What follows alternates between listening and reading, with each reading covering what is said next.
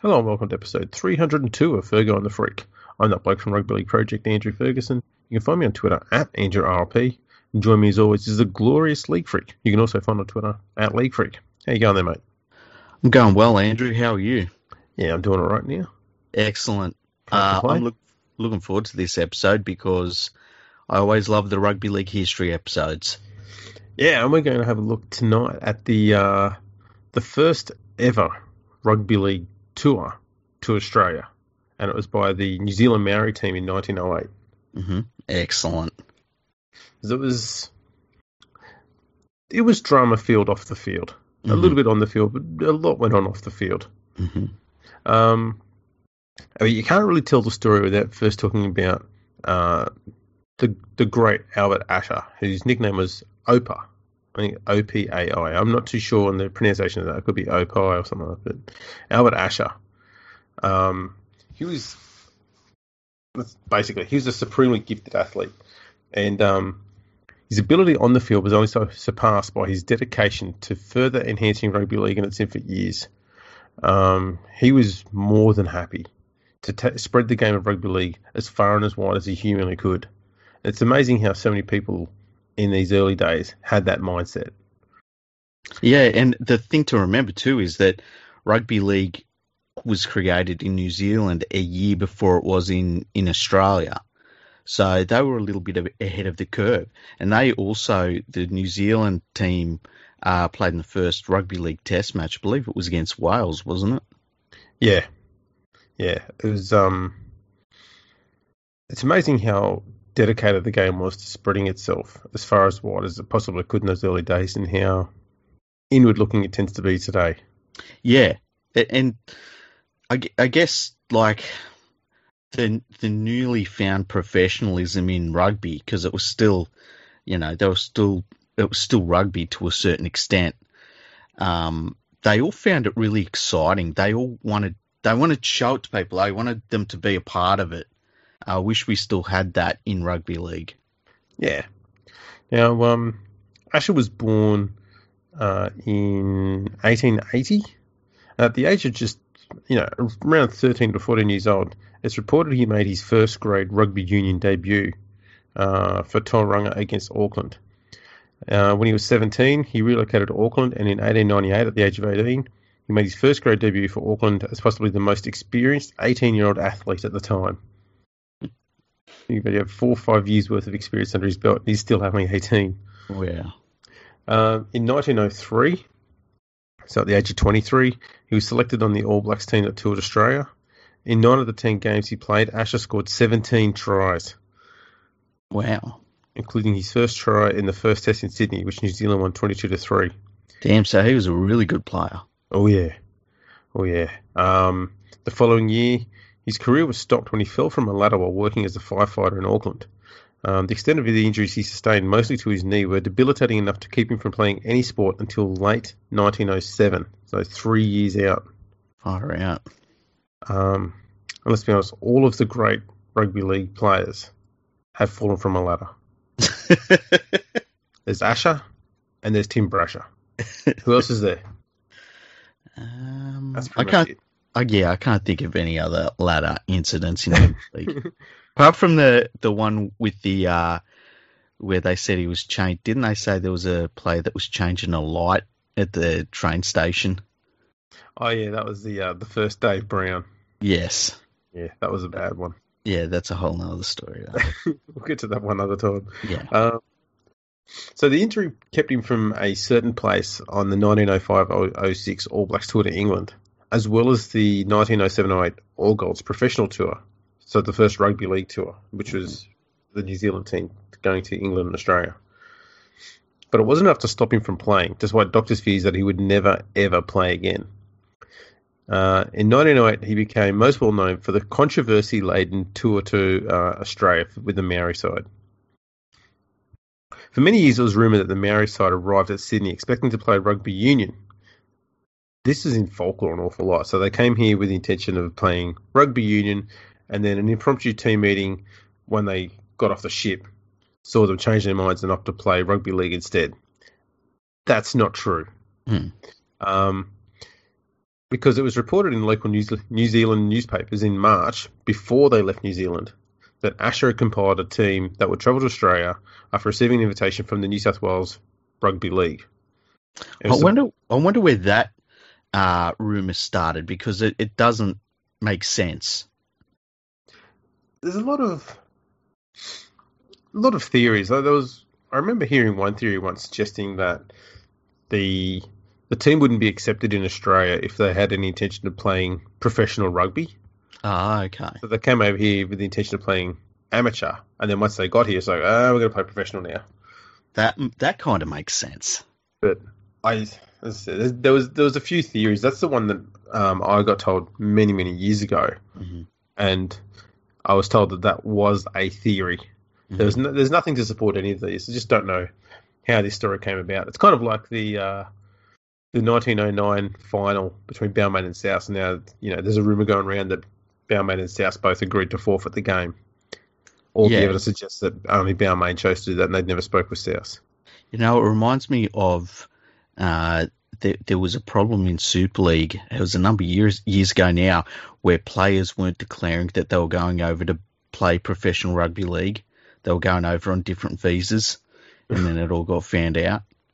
Yeah, there's there's always these uh, sneaky efforts, I guess, to try and play the game. Yeah, it's only a rort if you're not in on it. Exactly, exactly. Now the uh, the Maori team set sail for Sydney aboard the Moana on May 25, 1908. Uh, they had a squad of 26 players as well as four Maori chiefs. They were accompanied by Tom O'Farrell, who was a prominent Sydney referee at the time, who was elected as team secretary, and Asher was the leader of the touring party, both on and off the field. Um, the Maori side were going to thrill, excite, amaze the crowds. This is what they were, you know, promoting throughout New South Wales at the time, anyway. Yeah. Um, not just with their on-field performances, but also with war dances, Maori music, art, um, you know, things like that. So it's all about trying to, I suppose, also share the culture of the of the Maori people with people in Australia. Yeah, and like the thing to remember at this time is, you know, you can't just jump on YouTube. YouTube isn't out for about three or four more years, so you can't just jump on YouTube and find out about Maori culture and things like this. So, you know, there'd be a lot of people that would go and see the Maori team play, and they had never even seen a Maori person before. That's right. Uh, and if they had, it was just as a rugby league, well, rugby union player for New Zealand. Mm. So they didn't actually get um, exposed, I dare say, to the Maori culture. Yeah. Yeah, it's just you know maybe the haka, and that was it. Mm-hmm. Um, so yeah, this is something really new and, and novel, I guess. Um, it was thought by everyone that the, the tour was going to be a huge success on the field and financially. Now, there was a man in Sydney, and he's going to come up in this story every now and then for not very uh, positive reasons, anyway. His name was Robert McKechnie Jack, and he claimed he'd been in correspondence with Asher regarding organising games, venues, and other events on the tour as early as October 1907. He sought a five uh, five percent commission of all of Maori gate takings for payment for his services. Now, Asher explained that while negotiations with Jack had been undertaken, no agreement, no agreement had been settled upon um, in regards to terms of payment to Jack for his services. Asher then decided to take up the organisation of the tour with the New South Wales Rugby League. So, as far as he's concerned, this Robert Jack had no involvement in this tour whatsoever. Mm-hmm. Robert Jack, though, thought he still was involved, even though he didn't organise anything. Um, the Maori team arrived in Sydney on May 29, 1908, greeted at the Sydney docks by James Giltinan and Henry Hoyle. From there, they were taken to St James's Hall for their official welcoming ceremony. Having played little to no rugby league at all, the New South Wales Rugby League appointed George Boss, who was uh, one of the prominent Sydney referees at the time, to help teach the Maori players how to play the new game. And he was showing them basically scrummaging and play the ball. Mm-hmm. The rest of it was very similar to rugby union at the time, but that was the one thing he was teaching them how to how to play uh, under the rugby league rules. The uh, the Maori tour started off with high spirits, great sportsmanship, athleticism, and most importantly, big crowds. It was this great fanfare and attraction that would go on to be a great concern for the tourists in the end. The first game on June 8 against New South Wales at the agricultural ground drew a crowd of around 30,000 people. Wow. That's amazing. Yeah. The masses flocked so quickly that Henry Hoyle, the president of the New South Wales Rugby League, authorised the opening of another gate into the stadium. However, he forgot to notify the Maori team management about the extra gate being open. Thus, they were unaware of the extra gate takings being made on that day through that other gate. It's only a rort if you're not in on it. exactly right. Uh, Hoyle stated that a gentleman with whom he had the utmost confidence in was looking after the takings on the newly opened gate. The Maori team, though, never saw any of the takings from it. They later went to inspect the counter on the extra gate to try and ascertain how much recompense they were entitled to, only to find that the counter had been removed. Dun, Oh, that- dun. That's Dun. just unfortunate. Yeah. What are the odds? What are the odds? That's just doesn't sound suspicious at all. No, no. So obviously, there's now a bit of a fractious relationship between the Maori team and the New South Wales Rugby League, and this is after one game. Mhm. The Maori officials made it clear that they felt they had been cheated out of monies that they rightfully deserved, which angered Hoyle and Secretary James Giltinan. That first massive crowd also brought in another man intent on making money out of the tourists. The gate takings were so large for a first game that Robert Jack felt compelled to try and claim money, which the Maori side believed he wasn't entitled to. So not only they've been screwed out of money by the New South Wales Rugby League through that extra gate, but now this Jack bloke's turned up and he wants to get money as well. Yeah, this all went south very quickly. Yep. um, the second game drew a crowd of 20,000 people, and the Maoris believe that they could continue attracting large crowds if they can improve their on-field performances. This coincided with Asher announcing post-match that George Boss had been appointed as the team's business manager while still acting as coach. He accepted the position and immediately resigned as a member of the New South Wales Rugby League Referees Association. See? That's interesting. I wonder if for him it was just a financial position as much as anything. Well, back then, I mean, as I found with a lot of the referees in that first year, um, and probably with all referees, Mhm. maybe a few exceptions, very high on moral integrity. Yeah. So, the episode we did uh, on Ted Hooper, I think we did one on Ted Hooper, the first referee. The first referee, yep. Um, the New South Wales Rugby League offered to pay all of the referees money, and all the referees got together and says, "No, no, no. The game should keep the money that they give to us in order to help them grow and survive." Wow, that's so they really forfeited any pay for that first season. Mhm. Um, and here we've got George Boss not wanting to be cons- um, considered as a referee while he's helping a team from another country, you know, another country essentially Yeah, helping them get better at what they do. So he resigned from one role so he could focus on the other one without having any, you know, negative connotations, I dare say, going on, and people thinking that, you know, he could be rigging the games one way or the other. yeah. Uh, during the third tour game played against Sydney Metropolis, it was reported that Giltinan left the grandstand where he was spectating the game to argue with the referee about an alleged foul of foul play by the Maori players.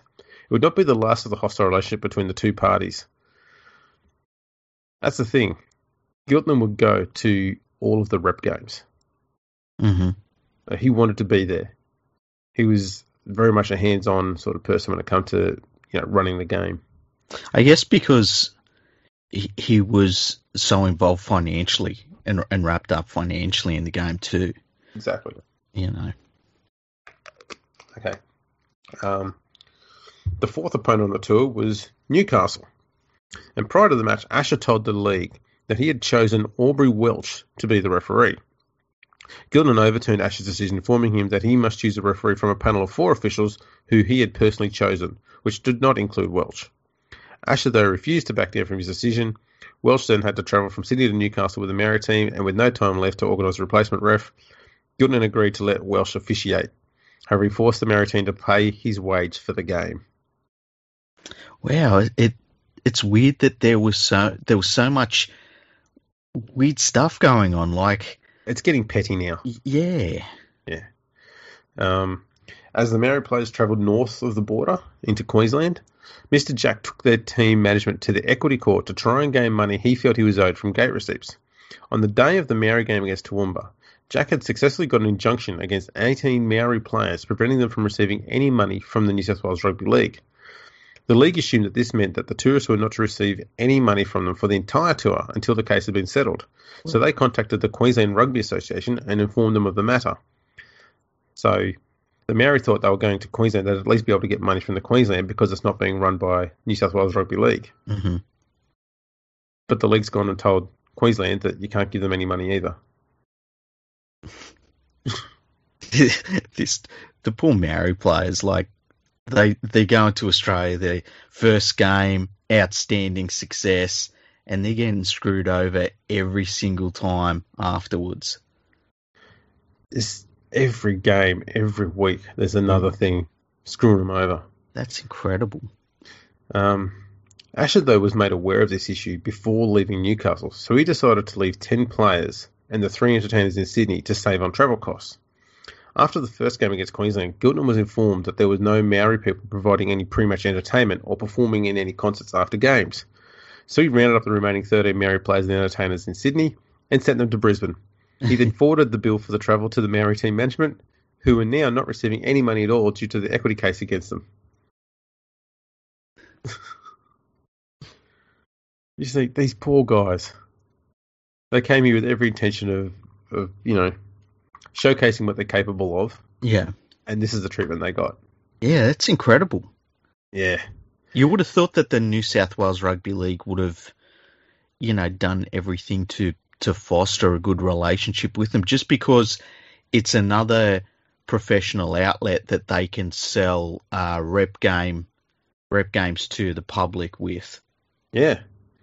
But you also get the impression too that um, if there's an opportunity for the New South Wales Rugby League to make a few dollars here in their first season, then they're going to take it. And if it means that they get to hang on to some money for a little while, maybe get some interest on it, Mm-hmm. then that's something that they're going to take. I'm not saying Yeah. that's the case, but you know, you, you look at any option that's available to you at the time when it comes to making money when you you start out with zero in the bank. Yeah. Um, the second game against Queensland drew the anger of locals when they learnt that the referee was none other than George Boss, the newly appointed Maori business manager. Oh. The New Zealand Maori team won the game 13 to 5. Yeah, I can understand why that upset them. Yes. Yes, that would like there was none of the match reports suggest that Boss did anything bad. Uh, most of them say that he, he was, you know, quite fair. Mm-hmm. But uh, yeah, it's not a good look. No. Now, by the start of the third game against Queensland, which was just eight days after the previous one, the Maori players had become very angry with the Queensland Rugby Association for not giving them their share of the gate receipts. Now, that's because they were unaware that the New South Wales Rugby League had contacted the Queensland Rugby Association. Mm-hmm. So they were wondering what the hell Queensland were doing, not giving them their gate receipts. This was the first time the off-field drama started to show on-field. Prior to half-time, Asher had become frustrated with referee O'Connor and the way he was handling the game, and he ordered his team to walk off the field. Oh wow. They were eventually convinced to return to the field. Former New Zealand Australian Rugby Union forward scored a try in the dying minutes for Queensland to give them a 6-5 victory. Um, you're starting to see now that they're getting quite pissed off. Yeah. And that's understandable at this point. The third game against Queensland was played at Warwick and was the scene of more intrigue when the tourists started the game with just 11 players and finished with just 10 on the field. Oh. Game against Now- Queens. What Sorry? happened to those players? Like, did they just? Well, they're starting to run out of funds.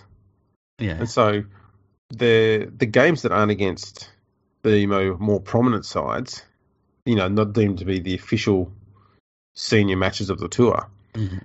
they chose to rest as many players as they could so they could field a strong team for the games, you know, against the top rep sides. Yeah.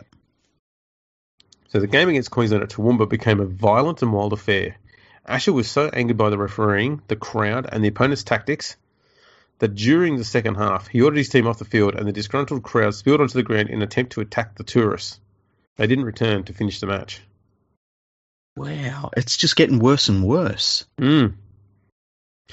The Maori Tour headed back to Sydney as it drew to its close in mid July. They beat a Newcastle team in Maitland before putting in a splendid display against the Australian team, which was basically just New South Wales with the addition of two players, uh, William Hardcastle and Ernest Anlezark. But they went down 20 to 10. The Maori then played against Metropolis, which is basically the Sydney team, uh, once more. And They were trailing 13 0 half time, but then put in possibly their best performance of the tour in the second half, scoring 34 unanswered points. Wow. These last two strong performances saw the league hastily organise a second match against Australia before the final game against New South Wales. There were negotiations also underway to play a final game in Melbourne. Oh, that's interesting. Yeah. Uh, on the morning of the second game against Australia, Ash informed the league that they would not play because the league was withholding money due to the players whom there was no legal injunction against. Asher had sought legal advice which confirmed that the league had broken its agreement with the Maori team management. George Boss, their manager, stated to the media the next day, and this is his words.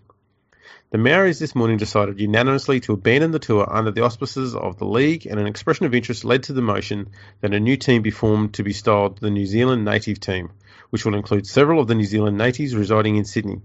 It is thought that one or two matches could be arranged here and in New Zealand. At the present time, it cannot be said whom we will play, but we don't anticipate any trouble in securing a ground or a team to play against us. Now, th- this sounds like one of two things. Either they know now that the New South Wales Rugby League has seen how much money they can make and they're holding their feet to the fire by saying, look, we'll make this brand new team if you don't pay us our money.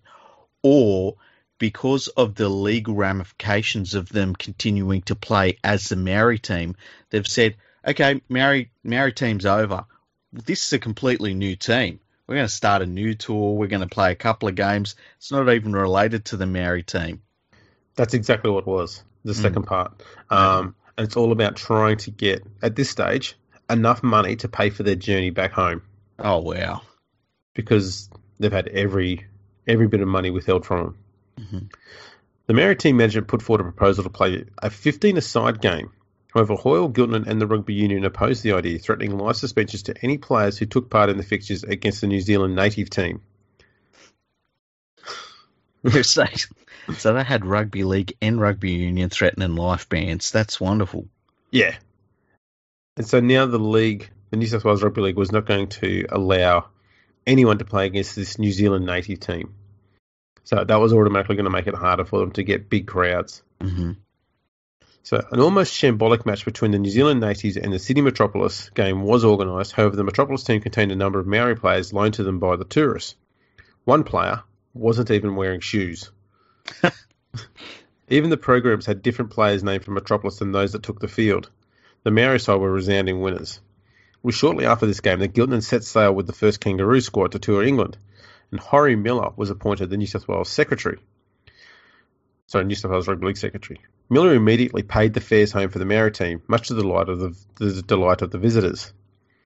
And that's where things slowly start to change because Horry Miller didn't understand why there was so much animosity between the two, and it could have all just been sorted out very simply and very easily. Yeah. And so he went and settled it. Okay. Now, amazingly, after that tour, in 1909, the Maori team decided to return. Now, I would love to know what the conversation was to convince them to come back. Yeah, I'd like to know. Yeah, there must have Um, been some, some really good smooth talk in there. Well, Asher came with him as well, and he returned to the course to try and put an end to the legal wrangle with Robert Jack. Prior to the fourth game against Australia on this second tour, Jack claimed he was still owed £213 and issued a court order against Asher until the money was paid. The local police arrested Asher. When the league heard of this ordeal, they immediately settled the Maori team's debt with Jack, as well as an additional, an additional £121 owed to a Mr. Marshall, so that Asher could be released in time to get to the game that afternoon. Wow. Now, ironically, Giltinan, Hoyle, and Victor Trumper, who was pivotal in the creation of the league, were all sacked after the massive financial disaster that befell the Kangaroos touring side to England in 1908-09, as well as allegations that Giltinan and Trumper had secret bank accounts containing monies belonging to the league, which was later found to be false. And we went after that in very thorough detail in the 1909 episode. Yeah, which I'll link in the description for this podcast. Uh, the Kangaroos' return home was financed by the Northern Union. It's kind of interesting how the New South Wales Rugby League, you know, blankly refused to give the Maori team any money hmm until, uh, you know, the deputy treasurer came in and said, "Here, take some money and you can get yourself home." Mm. And then the Australian Kangaroo Tours, several months later, were so poor that they couldn't afford to get home from England. Yeah, without the uh, the help of the what would it have been? Was it the Northern Football Union at that Yeah, point, or the Rugby that- Football that's right. Yeah. Um, upon their return home after the 1908 tour, the Maori team wrote a letter to Horry Miller, who was the acting secretary of the league, and he said, "We wish to convey to you our thanks and appreciation for your kindness to our chiefs and boys during their recent visit to Australia. We were specifically pleased that you're assisting them home before the completion of their time and bringing them away from possible trouble. They speak highly of the treatment received from you and your league. In fact, from the people of Australia." We are sorry to learn from our chiefs and boys that some of the party did not observe our good counsels. So it seems like the relationship with Horry Miller was a very strong and positive one. Yeah, yeah. Um, the Maori team clearly were a lot happier once Giltinan and Hoyle were out of the scene, and Giltinan, you know, went over to England. So Yeah, and it seemed like the, the New South Wales Rugby League, once they went over to England, they fixed up a lot of the problems that the Yeah. Maori had. And they did it very easily and quickly, too. yeah, Horry Miller was a, a brilliant administrator. He was actually a player as well as an administrator in that very first season. hmm Um, there's an interesting sub story about Horry Miller too is that he was he wanted to remain as an amateur, so he didn't receive payment for playing rugby league either because he was also, I believe, a very prominent sprinter in Sydney at the time. And so Ah, yeah. by remaining as an amateur, he was able to still compete in you know athletic competitions and stuff like that. Yeah, which it's interesting when you think that, uh, like, you don't really think about uh, athletics having that amateur status that was very important to them as well. That's right. And I mean, for Harry Miller too, he was almost banned from partaking in any athletics competitions because he was involved with a professional sporting organisation. hmm So he had to put in an application to have uh, an exemption put against him as a professional because he went on to prove that he wasn't receiving any money for his job uh, uh, on committees within the league or as a player. But he only played, I think, the first season. Yeah. Um, see, that's a, an interesting little sub story with Horry Miller there. So you, he could understand some of the struggles that would be before teams when they're looking at professionalism as well. Yeah, he was dealing with that, the politics side of the sport. Yeah, Uh, and sport in general, not just rugby league, obviously. that's right. Um, so that was, I mean, it's a, a pretty quick episode, but that was a pretty, um, pretty insane tour. And knowing that uh, Asher came back to Australia after that horrible first tour, and then went into jail after four games. and you know the league then paid out the debts, and they didn't pay it out of their pocket. It was paid out of essentially the money that was being withheld by the Maori initially. Anyway, Yeah, there's probably some out of the league's pocket, but the league didn't have a huge amount of money in 1909, so a lot of it's just going to be money they were holding for the Maori side. Um, yeah. It's um, it's amazing that um, they convinced them to come back, and it's interesting that the the Maori were put through the ringer, and then you had the New South Wales Rugby League just hit that financial hurdle with Kangaroo Tour, and kind of got some of their own medicine. Um, but yeah, it's a it's a really interesting story and one that you know you don't hear talked about too much. You, you hear a lot about the the test matches between like Australia and Great Britain and things like that, the Kangaroo tours, but you don't hear very much about other tours like the Maori did of Australia. No, and the Maori toured over here um, a few times, not a lot, but a few times. Um, I think there was another tour. Oh God, it might have been in the fifties, and they played. the- You know, they played a ton of games every time. You know, Great Britain, France, Australia. Anytime they toured around New Zealand, they always made sure they played a game against the Maori side. Yeah, Um, it wasn't until really the Pacific Cup when they first started in 1975 that they started playing on a very regular basis. So it was they're a team that's been around from day one.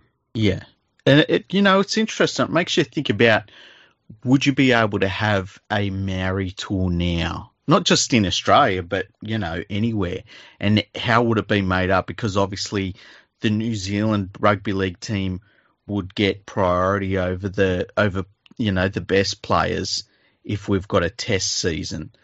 Um, I think you could probably have a Maori team play the likes of PNG and you know even Fiji and Samoa and Tonga and that, and you know it might be a good thing for New Zealand Rugby League to have that extra exposure at international levels for you know a, group of their players or their eligible players.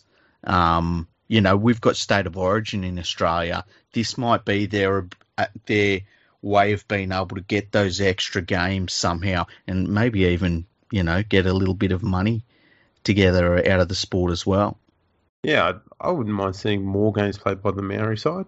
Yeah. Um, yeah, that, I, I was just looking in here. They they toured Australia again in 1922, and then in 1956. Mm-hmm. So that was they did come back a few times, but not too often. And took part um, in the uh, 2000 World Cup as well. That's right. They also toured uh, England in 1983, and I believe they were undefeated on that tour. Oh wow! Let me just have a look here. They beat Humberside 1813. They beat the Heavy Woollen League. I've never heard of them. No, 28 to 8. They beat Halifax League 40 to 10, Barrow League 46 12, Cumbria 40 to 6, York League 16 to 6, Oldham League 28 16, and BARLA, the amateur British team, 22 14. Wow. You know, they'd be a good side to play against France you know, if they played every year against France, it'd be good for the New Zealand Rugby League and French Rugby League, I believe. Oh, absolutely. I'd, I'd love to see them playing a lot more often. Mm. Um, I love also, it when they play against the um, Australian Indigenous team. I just think that's amazing because, you know, it it's they're both representing their own cultures, and you can see the passion that both sides have and it, there's something about that that's really raw, and I just love watching that. Yeah, the the the passion that they have got, you know, representing their people in those environments is next level. We don't mm. see that for any other nation. No, no, it's unbelievable. Um, just going to look you through the 1908 tour. They beat New South Wales 18, 18 to nine. Then they beat them again 30 to. Oh, sorry, New South Wales beat the Maori 18 to nine. New South Wales then beat them 30 to 16 a week later. The Maori then beat Metropolis 23-20. Uh, they beat Newcastle 15 to 2. They beat Queensland 19 to 16, 13 to 5. Uh, in the third game, they lost 6 5. They lost the fourth game against Queensland 11 9, and they lost the fifth game against Queensland 23 14. Um, Queensland didn't actually have their own local competition in 1908 either. Oh, okay. They started the year after. So the games getting played against Queensland were, yeah, they were the first games played by, you know, Queensland players pretty much. Oh wow, that's interesting. And in the fourth game, one of their players, Mickey Dore, was the referee. it's kind of a, a, an interesting counter to the fact that George Boss refereed the uh, the second game. Yeah, I wonder what the locals thought about that. I, know, I would have been pretty happy. you know, uh, it, there was something you said um, during this episode, and it made me think. I wonder who the last player was that played in bare feet at an elite level in rugby league. Yeah, that, that's the thing too about that one. No one actually knows which player it was because they put out a program, mm-hmm. but the program had a lot of players listed on there who they knew were not going to be playing in the game. Yeah, because the Maori players are going to be playing for the opposition side as well. So we don't actually know who they were because it's not been listed anywhere, and no one reported on the game. You know, I could I could just see where there was somebody that come from, you know, one of the country rugby league teams come to Sydney and they really had to be convinced that no, nah, you really should wear boots. And they're like, no, nah, they're heavy. I've always played in bare feet. I could just see that. It'd be interesting to know when the last one was. Yeah, I think too. I don't think they actually played with spikes in their boots either back then either, so it probably wouldn't have mattered too much that they were barefoot. Yeah. But geez, it would have if they had studs. Oh yeah, that would. Someone would have just trod on your foot. Boom. Ah. Especially back then. Yeah. Like they they would have done it on purpose back then. Now, um, there were after the 1908 tour had ended. Obviously, as we mentioned before, there were games to be played against Australia and New Zealand, but the last game against New Zealand was was cancelled. A third game to be played at Melbourne was being organised, but was also cancelled due to a strike by the Maori side. An exhibition game against Metropolis played at the sports ground was won 32 to 17 by the Maori. This match was played under union rules in the first half and league rules in the second half. Oh, that's an interesting one. Now, here's also the last game of the tour, but it's not listed because it was clearly an exhibition game. Mm-hmm. Um, that was just one of the things they did to try and get some gate takings in with something unique, like half league, half union game, and try and get gate takings when they knew that their opposition wasn't going to be as strong as they hoped. So let's just make something a bit more novel and unique. Yeah, it's interesting that this time in, and it's really world sport when you look at it, that people, it, it's like this realization that there's money to be made in sport, that it's something that the public enjoys. Um, obviously, you know, officials see that and they want to have events that, you know, people can look forward to. And they were willing to try so many different things. And all of these things that they were trying, I mean, it all eventually led to the modern day sports that we just take for granted. But that their willingness to just try things that are really out of left field. I always find that very interesting. Oh, absolutely. And that was the thing that was big on the, you know, these first, especially first three or four years of the game, is that they would try anything to have the game look a little bit different or unique to try and pique the interest of the public and get some good crowds out there. Mm-hmm. Um, you know, no more so than the Kangaroos versus Wallabies games in 1909. Yeah. Yeah, that's it's not something that's happened since. And now we uh we try something new with our rules every six and a half minutes. It's great.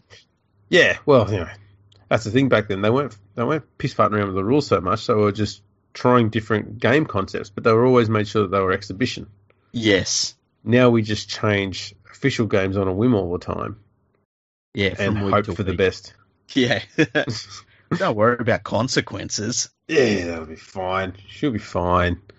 Um, so yeah, it's, it's something that's always fascinated me that first tour because it was the first tour to Australia by any team, and no one talks about it. You don't hear about it written anywhere. No, you don't, and just all the off-field turmoil and you know how difficult they made it for the Maori side. Uh, it's a really interesting story, and like I know I always enjoy the history episodes because there's so many things that have happened in the game's history. Like rugby league's got this really beautiful long history from day one, and there's so many incredible stories that you know you don't hear about that often, and and this is one of them. Absolutely, and I think the other thing too that surprised me when I was researching this one was, you know, a lot of people have got this um, very positive attitude towards James Giltinan. Mm-hmm. You know, he was the, the godfather of rugby league, essentially. You know, he, he got it all going and got the ball rolling. But we also saw that he was a man with plenty of flaws. Yeah. Like he had, he had the, the failed kangaroo tour, which most people know about. Um, that wasn't entirely his fault, though. There was a lot of strike action going on in England at the time, so a lot of very small crowds. Um, and he did the the one almost foolish thing that a lot of people do even to this day when they're down on money and they're trying to chase more coin is I'll put the price up of whatever it is they're selling, mm-hmm. and that just turns more people away, especially when they're on strike and they're not earning any money. Yeah. So that was a big issue he had there. Um, they had some horrible weather over there. I mean, who would have thought you'd have horrible weather in England? But there Shocking. you go. Yeah. Um, and so that was a, they played huge roles in that tour being a financial disaster and the fact that they kept playing games to try and get the funds. You know, every game costs money, so they played 45 games on that tour. It's just insane. It's incredible, yeah. Over there for months. I guess Um, the the thing to remember about him, though, is like this is a guy that really believed in in professional rugby league, and to just to make it happen, he had to have been a certain sort of person. Like he must have been very cutthroat and willing to almost do whatever it took to make it succeed because it you know there were so many obstacles in front of everybody just to get the game going. And so i guess like as you say with the people that found rugby league in australia in particular who you hear more about than than other places in the world um, they do get put up on a pedestal. But what they were doing was so outrageous to a certain extent. Um, you know, there was a certain sort of personality that it would even attempt to do what they were doing. So I, I guess it it kind of shows that you know this was a guy that was willing to say, yeah, we're going to play 45 games. You know, if we've got a chance to, you know, save money here and there, we're going to do it, and that's what was needed. Yeah, it's um, it, it's it's a job that you couldn't have been able to do and please everyone in that first year. Yeah, like I said before, like you're starting off with zero money in the bank, so you're going to have to be cutthroat in a few places. Yeah, exactly, exactly. Um, and you know that you, you're going to. It's the old saying you've got to crack some eggs to make an omelette, and you know I'm sure that there were times when he sort of thought to himself, "Look, I'm going to upset these people. This isn't the right thing to do, but I've got to do this. I've got to do that. I've got to tell the players we've got to stick around in, in England for longer. All sorts of things that were compromises just to keep the sport going. I often wonder too if the negative press he was getting during all of this Maori tour mm-hmm. played a role in his downfall because there's a few a few board members at other clubs who had quickly grown tired of him, and they were looking for reasons to oust him. Yeah. Hence, hence why we had that whole saga with the you know alleged secret bank accounts, which were later proven to be legitimate and not secret. Know, that was just money they were using to pay upcoming rental fees on venues. Yeah, and I guess uh, too because rugby league was you know begun because players were seeing how much money was being earned, and they wanted you know their piece of the pie, and you know so that so people that joined the rugby league, they had a certain mindset about almost what players were entitled to or what they deserved, and then when you see the Maori team come over, and straight away they start seeing this brand new administration that's supposed to really be about the players getting what they deserve start screwing over the Maori team here and there, that wouldn't have sat well with everyone, I would suggest. Yeah. Um, because I mean that that's the thing that's as you as, as you'll find when you listen back on the 1909 episode that you know, was sacked when he was on the ship coming back home from Australia uh, from England to Australia. Yeah. So he didn't find out about until he got home. Mm. Um, and he was he sort of went missing from the game for a year or two, and then came back as an administrator at the Annandale Club, mm-hmm. and he hung around there for quite a while, um, and eventually became a, you know, a respected figure in the game, and I think he righted a lot of wrongs along the way. Yep, you know, he got a lot of the respect back. I think a lot of people didn't realise the amount of personal sacrifice he went through for the game, especially in that kangaroo tour. Mm-hmm. Um, so he, he managed to repair his his image, on you know, on a public sense. Mm-hmm. Yeah, there was. I think looking back on this one, he you sort of realise that he didn't need to be as harsh as he was from the get go. Yeah, and there was some pettiness involved as well, which didn't need to be there. Yeah, and it could have been all, you know, it could have been a longer tour here, and it was making pl- plenty of good crowds. And because there was a lot of negative, like a negativity between the league and the Maori side, obviously the crowds start to drop, and that's that was the ultimate downfall of the tour because yeah. it's just a negative connotation go, constantly going on with the tour. People start going, eh, you know. I also guess that you know, with this being the first touring side and the first time that everything that the New South Wales Rugby League in, in, particular had done at this point was we're making money for us and it, it's not going anywhere all of a sudden this is the first tour and it's the first time they're having to hand money over to somebody else yeah. to a different entity where it doesn't stay in the game at all. It it's gone as far as they're concerned. That's right. Um, then you throw in the fact that you had that, you know, Robert McKechnie Jack just pinching money from the sideline as well. Yeah.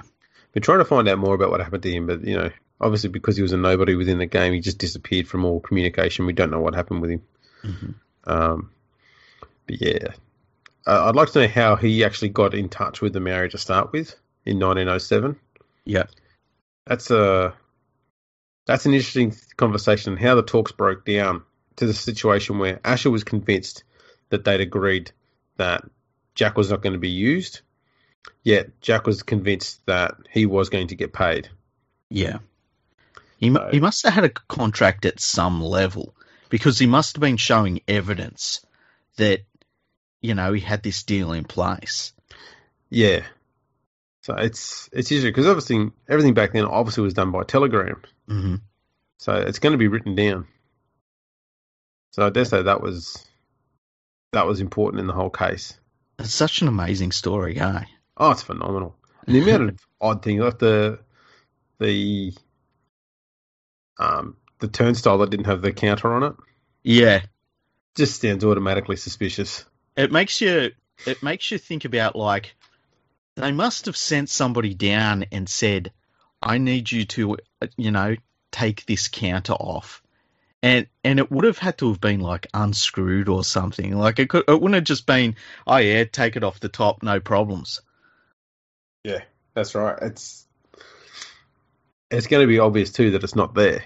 Mm, And the first thing you're going to do is how come there's not a counter at the gates? yeah, Like they're at every major stadium. Everyone And- has them there. That's how you balance your books. You know, we had these many people walk through the gate, and this many people. This is how much I was supposed to pay. It all Exactly. balances out. One of the first things that the new rugby league would have made sure is that they were counters on gates because they needed them for Yeah. their auditing and stuff like that. That's right. So it's it's interesting how the uh, the counter hadn't been removed from any other game throughout the year, but it was just for that one game. Yeah, it's a weird one. Not casting any uh, any doubts or allegations there, but yeah, it's a bit it's suspicious. It's very dodgy. I don't want to get sued by by Henry Hoyle or uh, Giltinan's ancestors. Ja- James Giltinan the fifth Mm. comes after you. I heard your podcast.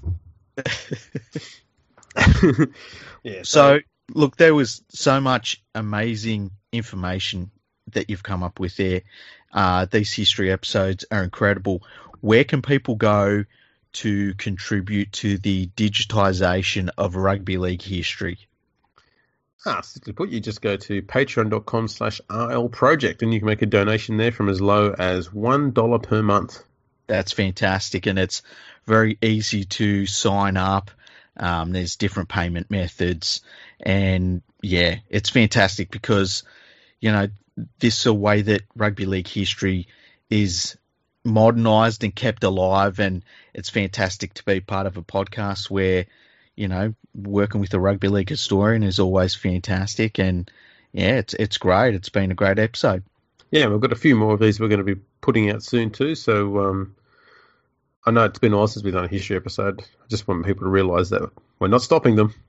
No, no. Look, if we could, we would just do history episodes, but we tend to jump on and we'll be like, oh, did you see this happened today? This happened today? And we end up starting to just talk about football. And th- then we just press record and start talking about football.